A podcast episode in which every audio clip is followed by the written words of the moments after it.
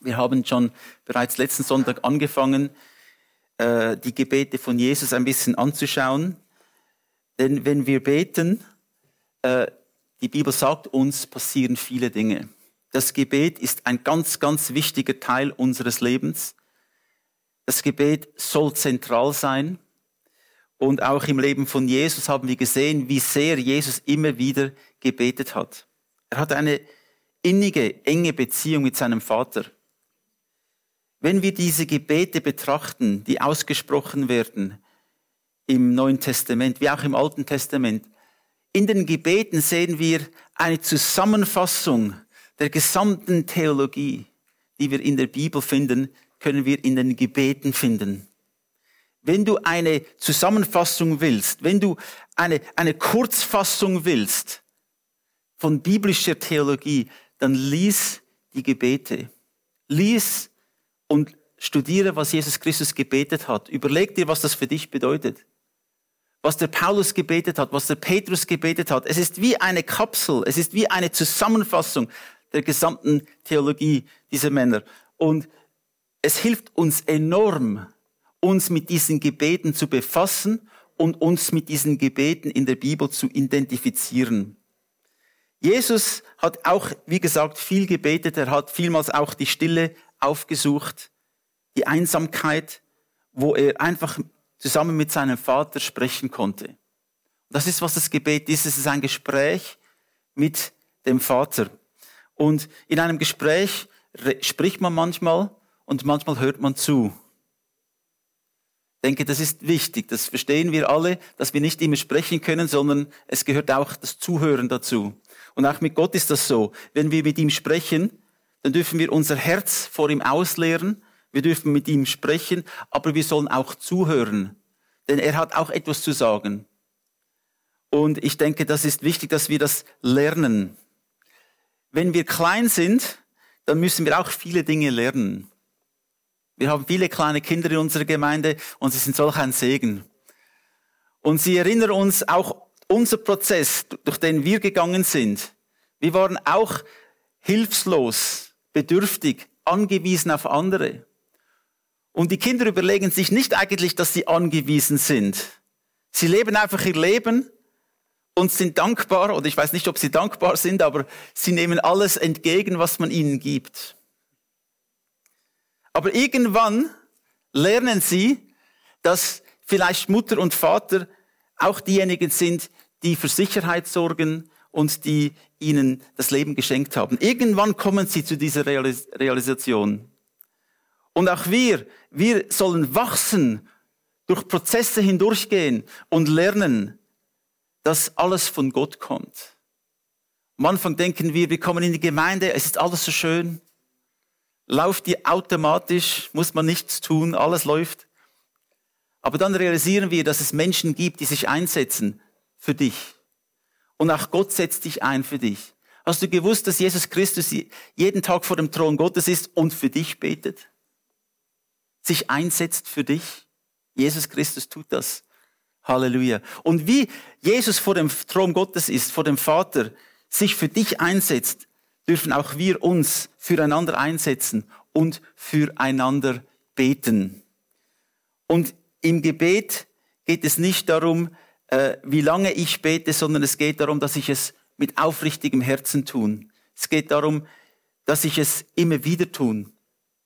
Es geht darum, dass ich ehrlich bin, dass ich vor Gott komme, dass ich glaube, dass ich dem Herrn vertraue, dass er mich hört, dass ich mich vom Wort Gottes inspirieren lasse durch, in meinen Gebeten. Auch Jesus hat seine Jünger gelehrt, wie sie beten sollten. Sie haben einmal gesagt, wie sollen wir beten? Und dann haben sie, ja, Beispiele gesehen von Menschen, die viel beteten, aber nichts sagten. Jesus hat das Geplapper genannt. Gebet ohne Liebe, wie wir im 1. Korinther Kapitel 13 lernen. Gebet, das es nicht inspiriert ist von Liebe, ist wie ein, ein, ein, ein Ton, der nichts bedeutet wie eine Gitarre, die nicht die verstimmt ist und ich weiß nicht, wie man sie spielen soll, ich mache nur Krach.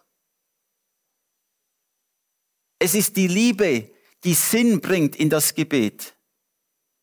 Es ist die Liebe, die mich dazu motiviert und bewegt zu beten.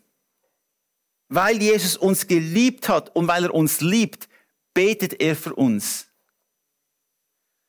Und er hat gesagt, wenn wir beten, sollen wir es nicht einfach zur Demonstration tun für Menschen, dass sie sehen, wie geistlich das wir sind, sondern wenn wir beten, soll es wirklich von ganzem Herzen kommen. Heute werden wir das Gebet des Vater Unser ein bisschen näher anschauen. Es ist das weit verbreiteste Gebet im Christentum. Kommt nicht darauf an, welche Konfession, welche Kirche, alle beten dieses Gebet. Es ist so wichtig, so zentral. Es enthält sieben Bitten. Und wir werden diese sieben Bitten anschauen und was die bedeuten. Aber sie beginnt, sie beginnt mit der Anrede als Gott, der unser Vater ist. Es fängt also mit einer Grundhaltung an, wenn wir zu Gott kommen. Wie kommen wir zu Gott? Und in diesem Gebet widerspiegelt sich auch unser Glaube. Wie gesagt, Anbetung, Vertrauen, Dankbarkeit, Reue, Vergebung, Wachsamkeit, Hoffnung. Das sind alles Themen, die in diesem Gebet vorkommen. Es verbindet uns mit anderen Christen auf der ganzen Welt. Und es lädt uns ein, darüber nachzudenken, was es bedeutet, Christus zu dienen. Wir lesen im, wir lesen in Matthäus 6, Vers 9, das, die ersten zwei Wörter, unser Vater. Wir bekennen einmal, wer Gott ist. Wer ist Gott für dich?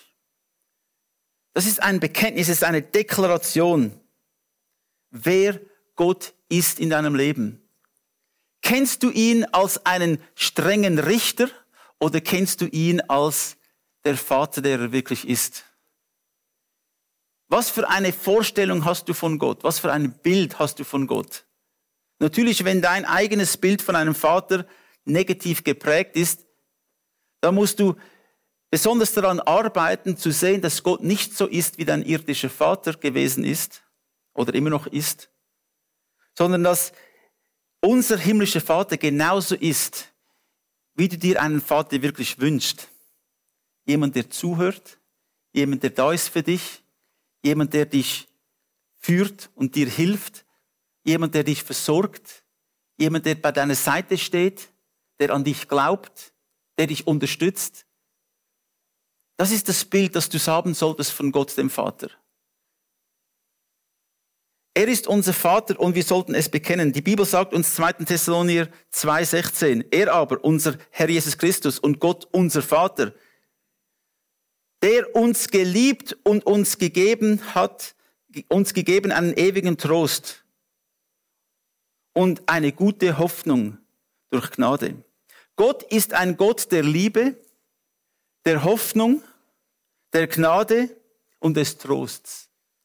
Wenn du also zu Gott kommst, dann kommst du nicht an einen Ort, um gerichtet zu werden, sondern du kommst an einen Ort der Gnade, der Liebe, der Hoffnung und des Trosts. Das ist Gott als Vater für uns. So sehe ich den Vater. Und die Bibel sagt uns an anderen Stellen, dass er ein Gott der Wahrheit ist, dass er ein heiliger Gott ist, dass er ein Gott der Gerechtigkeit ist.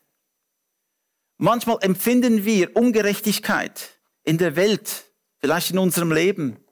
Wir empfinden das, wenn Dinge nicht gerecht sind. Und wir sagen, das ist nicht gerecht, das ist nicht fair. Und es stört uns, wenn wir Ungerechtigkeit sehen. Aber du kannst dich darauf verlassen, dass Gott ein Gott der Gerechtigkeit ist. Er sieht alles. Er weiß alles. Und deshalb können wir ihm getrost vertrauen, dass er für Gerechtigkeit schaff, äh, für Gerechtigkeit sorgen wird. Er wird Gerechtigkeit schaffen. Wenn wir es selbst tun, dann meistens endet das in Enttäuschung. Aber wenn wir den Kampf Gott überlassen, wenn wir ihm vertrauen, dass er in unserem Leben wirkt, dann können wir ruhig sein. Dann können wir zuversichtlich sein, dass der Schöpfer des Universums Gerechtigkeit schaffen wird. zum richtigen Zeitpunkt. Er ist der Schöpfer, er ist der Erlöser und die Bibel sagt uns, dass Jesus ein Freund ist, der, näher, der mir näher steht als ein Bruder. Unser Vater. Es ist persönlich. Kennst du Gott persönlich? Ist er ein Vater für dich? Kannst du ihn als Vater ansprechen? Ich hoffe, dass du das kannst. Und wenn du das noch nicht getan hast, dann wäre doch heute die beste Möglichkeit dazu, Gott neu kennenzulernen als deinen Vater. Vertraue ihm. Vertraue ihm. Lass dich fallen in seine Arme. Und dann lesen wir sieben Bitten, die in diesem Gebet enthalten sind.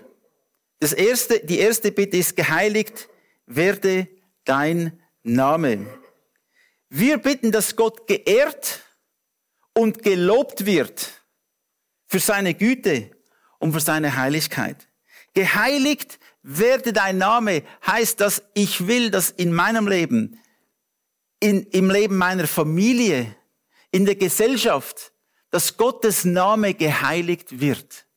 Das heißt, dass er hoch erhoben wird, dass die Menschen sehen, der Herr, unser Gott, ist ein heiliger und gerechter Gott. Wenn wir ihn bitten, geheiligt werde dein Name, dann wird Gott es durch dich tun. Durch unser Verhalten, durch unsere Worte, durch unsere Gebete wird Gott verherrlicht. Denn die Bibel sagt uns, dass wir Gott auf dieser Erde repräsentieren. Immer wieder habe ich, vielleicht, habe ich Kontakt mit Menschen, die mir sagen, ich will nichts mit der Kirche zu tun haben, ich will nichts mit Christen zu tun haben, denn ich wurde von ihnen verletzt, sagen sie. Nun, das muss man einfach einmal stehen lassen. Aber ich merke, dass Menschen, wenn sie eine Abneigung gegen Gott oder die Gemeinde haben, ist es verbunden mit irgendwelchen Erfahrungen, die sie gemacht haben. Es sind meistens Erfahrungen, die eben nicht so heilig gewesen sind. Erfahrungen, wo sie Verletzung empfunden haben durch die Worte oder Taten eines Christen, jemand, der Christus repräsentiert. Es ist wichtig, dass wir in unserem Leben so leben, dass andere, dass andere Menschen die Eigenschaften von Christus in uns sehen können. Der Heilige Geist bewirkt das in uns. Der Heilige Geist ist derjenige, der diese Frucht entstehen lässt. Wir müssen einfach verbunden bleiben mit ihm. Wir müssen verbunden bleiben im Gebet und im Wort Gottes, damit der Name Gottes geheiligt wird durch mein Leben. Zweite, die zweite Bitte ist, dein Reich komme. Wir bitten, dass Gottes Herrschaft, der Liebe, Gerechtigkeit und Frieden sich auf Erden ausbreiten und vollendet wird.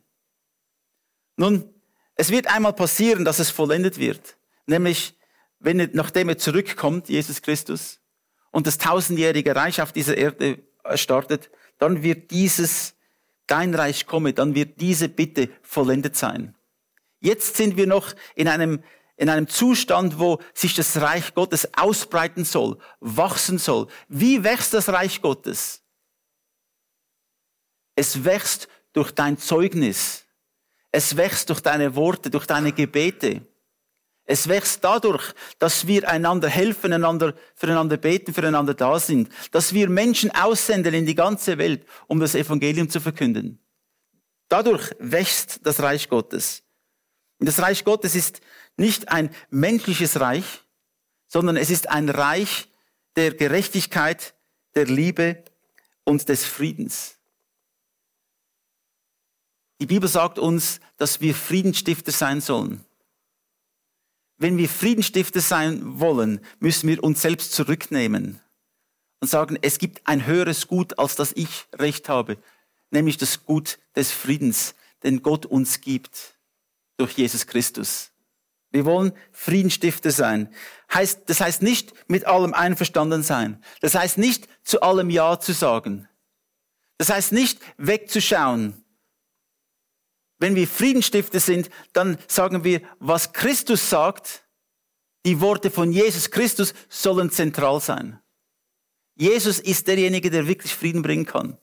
Manche Christen, und ich höre das auch immer wieder oder sehe das immer wieder in sozialen Medien, äh, denken, dass Frieden stiften bedeutet ganz einfach nichts sagen, mit allem einverstanden zu sein. Aber das hat nichts mit Frieden zu tun. Das ist ein falscher Frieden. Der Friede Gottes ist aufgebaut auf der Wahrheit. Wenn wir sagen, dein Reich komme, dann soll die Wahrheit, das Wort Gottes zentral sein. Aber wir schlagen es nicht über den Kopf von Menschen, sondern in Liebe geben wir es ihnen. Ich kann auch nicht, wenn ich ein kleines Kind betreue, kann ich auch nicht einen riesen Löffel nehmen, der nicht einmal in den Mund passt des Kindes und dann irgendwie das Essen in den Mund hineinstopfe. Geht nicht. Ich kann mich auch gut erinnern, meine Frau war damals noch im Militär, in der amerikanischen Armee. Und ich hatte die Verantwortung unserer zwei Kinder. Und ja, da musste ich auch viel lernen. ich habe dort gelernt, dass man nicht alles geben kann. Und ich kann mich noch daran erinnern, äh, mein, äh, mein älterer Sohn Viktor, wir hatten meine Großmu äh, äh, meine Schwiegermutter hatte ein Abendessen für uns gemacht und da, da gab es Truthahn und diese Truthähne, die haben große Knochen. Und da war mein Sohn mit einem riesigen Knochen und wollte es in den Mund hineintun und es war so lustig. Und es war zu groß für ihn. Und auch wir, wenn wir unseren Kindern etwas geben, müssen wir es in angemessener Dosis geben. Auch Gott tut das für uns. Er gibt es in angemessener Dosis. Die richtige Menge. Auch wenn wir mit der Welt zu tun haben, wenn sein Reich kommen soll, sollen wir nicht die Welt überfordern, sondern in, in, in, in der richtigen Dosis sollen wir das Wort Gottes weitergeben. Halleluja. Dein Wille geschehe wie im Himmel, so auf Erden. Wir bitten, dass wir und alle Menschen Gottes Willen erkennen und tun. Er will ja unsere Errettung. Das ist der Wille Gottes, dass, dass, dass die Menschen ihn sehen, dass die Menschen erlöst werden, dass die Menschen befreit werden. Das ist der Wille Gottes. Und wenn wir sagen, dein Wille geschehe wie im Himmel, so auf Erden, dann kann ich mich auch fragen, ja, wie ist es denn im Himmel? Wie ist es im Himmel? Gibt es Streit im Himmel? Gibt es Ungerechtigkeit im Himmel? Gibt es Neid im Himmel? Gibt es Ungeduld im Himmel? So wie es im Himmel ist, soll es auch auf der Erde sein. Und es fängt bei uns allen Einzelnen an. Dein Wille geschehe wie im Himmel, so auf Erden. Wir dürfen für unsere Nachbarn beten, für unsere Regierung, für unser Land, für andere Länder dass sie Gottes Willen erkennen. Schenke ihnen Augen, die sehen können, o oh Herr. Offenbar deinen Willen zu ihnen. Dass die Menschen sehen können, was der Wille Gottes ist. Denn die Bibel sagt uns, wenn die Blinden die Blinden führen, was passiert dann? Beide fallen in eine Grube herein. Und das ist vielmals der Fall. Die Blinden führen die Blinden. Das kommt nicht gut heraus.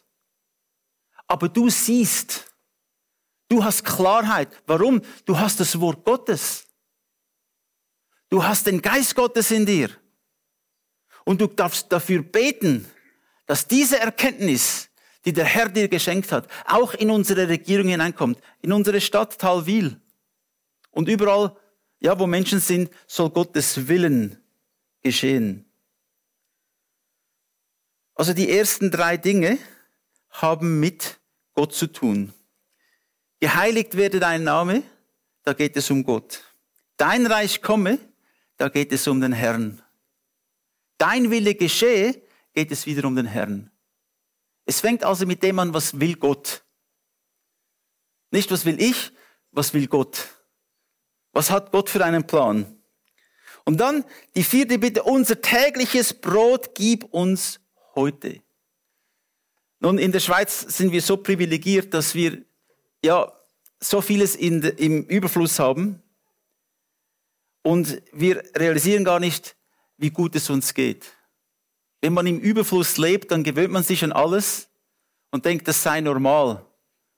Aber du gehörst zu einem Prozent der Weltbevölkerung, die so viel hat, es ist unvorstellbar für die meisten Menschen in der Welt so viel zu haben, wie wir haben in der Schweiz. Unser tägliches Brot gib uns heute. Wir bitten, dass Gott nicht nur uns, sondern wirklich allen Menschen, dass ihnen dieses Brot zu, zukommt, materiell sowie auch geistlich gesehen. Der Herr will, dass die Menschen dieses tägliche Brot nehmen, das Manna vom Himmel, aber dass sie auch körperlich versorgt werden. Es gibt viele Menschen, die Hunger leiden. Und wir können auch dafür beten, dass diese Menschen, dass sie, dass, dass sie Gott begegnen, dass ihnen geholfen wird. Ich denke, das ist wichtig. Unser täglich Brot gib uns heute. Gott kennt deine Bedürfnisse, er sieht, was du brauchst und wir dürfen zu ihm kommen und ihn bitten, das, dir das zu geben, was du brauchst. Und vergib uns unsere Schuld, wie auch wir vergeben unseren Schuldigen. Das ist jetzt etwas auch ganz Wichtiges, etwas sehr Zentrales im christlichen Glauben. Vergebung. Vergib uns unsere Schuld, wie auch wir vergeben unseren Schuldigen. Und wir alle wissen, dass wir Schuld haben. Vielleicht äh, denken einige Menschen, dass sie nicht so, schlecht, nicht so schlecht sind, dass sie eigentlich gar keine Schuld haben. Aber die Bibel sagt uns, alle Menschen haben gesündigt. Alle Menschen haben gesündigt. Wir alle haben Schuld und diese kann nur erlöst werden durch Jesus Christus. Diese Schuld kann uns nur abgenommen werden durch den Glauben an Jesus Christus. Jemand hat sich also für dich eingesetzt, dass du die Schuld abladen kannst, ablegen kannst ihm übergeben kannst. Und wie auch wir Vergebung in Anspruch nehmen für unser eigenes Leben, sollen auch wir anderen Menschen vergeben. Vergib uns unsere Schuld, wie auch wir vergeben unseren Schuldigen. Einen großen, einen Grund, warum das vielmals Hindernisse in unserem Leben bleiben, ist, weil wir vielleicht nicht bereit sind zu vergeben. Die Bibel sagt uns, wenn wir nicht vergeben, kann er auch unsere Schuld nicht vergeben. Es hängt davon ab, dass wir bereit sind, anderen auch zu vergeben. Wenn ich schon Vergebung empfangen habe, sollen wir das auch anderen geben. Vergebung heißt nicht unbedingt, dass gerade alle Gefühle, schwierigen, verletzten Gefühle weg sind. Vergebung ist zuerst ein, einfach einmal eine Entscheidung. Ich sage, Herr, ich vergib ihnen. Obwohl ich vielleicht innerlich nicht danach empfinde, ich sage, ich vergib ihnen. Und jedes Mal, wenn diese Gedanken kommen, sagst du einfach immer wieder, ich vergib ihnen nochmals, ich vergibe, ich vergib, ich vergib, ich vergib. Arbeite daran, den Menschen zu vergeben. Am Anfang sind die Gefühle noch nicht in Übereinstimmung mit diesem Gebet. Aber höre nicht auf die Gefühle, sondern höre auf das Wort Gottes. Deine Gefühle werden sich ändern, wenn du anfängst, für sie zu beten. Wenn du anfängst zu verstehen, dass auch diese Menschen, die dich verletzt haben, auch selbst viele, viele Verletzungen tragen in sich. Denn wir wissen, dass verletzte Menschen andere Menschen verletzen. Und deshalb ist es so wichtig, dass wir bereit sind, anderen Menschen zu vergeben. Wir kennen ihre Geschichte nicht. Und auch wenn es sich so empfindet, dass, ja, dass es, dass sie uns etwas sehr Ungerechtes angetan haben, bitten wir Gott, dass er ihnen vergibt. Und dann führe uns nicht in Versuchung oder hilf uns, Steh uns bei. Gib uns Kraft in der Versuchung. Wenn wir durch das Leben gehen, dann gibt es viele Versuchungen. Ob wir das Internet öffnen, ob wir im Fernsehen sehen, ob wir irgendeinen Artikel lesen, mit Menschen sprechen, kommen diese Versuchungen in verschiedenen Formen auf uns zu. Und wir dürfen den Herrn beten, erstens einmal, dass er uns Kraft gibt, überhaupt nicht hineinzugehen, dass wir sehen, was es wirklich ist, eine Versuchung, dass wir sagen, nein, dorthin gehe ich nicht. Nein, das tue ich nicht. Dass Gott mir diese Erkenntnis gibt, nicht in diese Versuchung hineinzugehen. Und selbst wenn ich in der Versuchung bin, wenn ich hineingegangen bin, dann bitte ich den Herrn, dass er mir wieder hinaushilft, dass er mir Kraft gibt, Nein zu sagen zu diesen Versuchungen.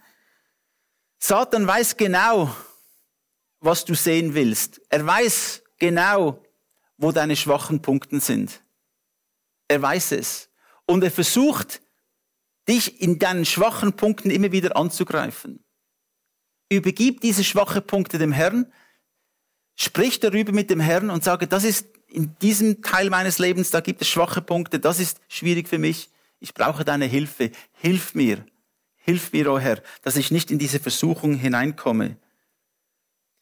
Der Herr wird dich bewahren, er wird bei dir sein, er wird dich nicht allein lassen. Und, sondern erlöse uns von dem Bösen. Erlöse uns von dem Bösen. Halleluja. Ja, die Welt ist unter diesem Fluch der Sünde. Die ganze Welt ist unter diesem Fluch der Sünde. Und wir sehen so viele böse Dinge, dass sie passieren. Und wir beten eigentlich darum, dass der Herr, ja, dass er bald wieder zurückkommt. Wir beten dafür, dass der Herr dieses Böse, das auf der ganzen Erde ist und jede Gesellschaft durchdringt, dass dieses Böse aufhören wird. Wir alle wünschen uns das. Die Bibel sagt, die ganze Natur seufzt,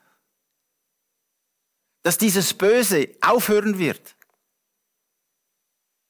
Aber ich bin auch zuversichtlich, dass der Herr niemals etwas zulassen wird in deinem Leben, das du mit seiner Hilfe nicht bewältigen könntest. Wir merken manchmal, das Böse ist wie, einen, wie ein Druck auf der ganzen Welt. Aber wenn wir bei Jesus sind, wenn wir zu ihm gehen, gibt er uns diese Kraft, damit richtig umzugehen. Aber wir beten dafür, dass dieses Böse auf der Erde aufhören wird. Erlöse uns von dem Bösen. Und dann kommt wieder eine Deklaration, denn dein ist das Reich und die Kraft und die Herrlichkeit in Ewigkeit. Dein ist das Reich und die Kraft und die Herrlichkeit in Ewigkeit. Am Ende hat Gott das letzte Wort. Nicht die Welt, nicht der Feind, Gott hat das letzte Wort. Er ist der Herr der Herrlichkeit, der Ewigkeit. Und wir dürfen das deklarieren über unseren Familien, über unserem Leben. Herr, du bist mein Reich. Du bist meine Kraft. In deiner Herrlichkeit darf ich sein. Es kommt alles von ihm.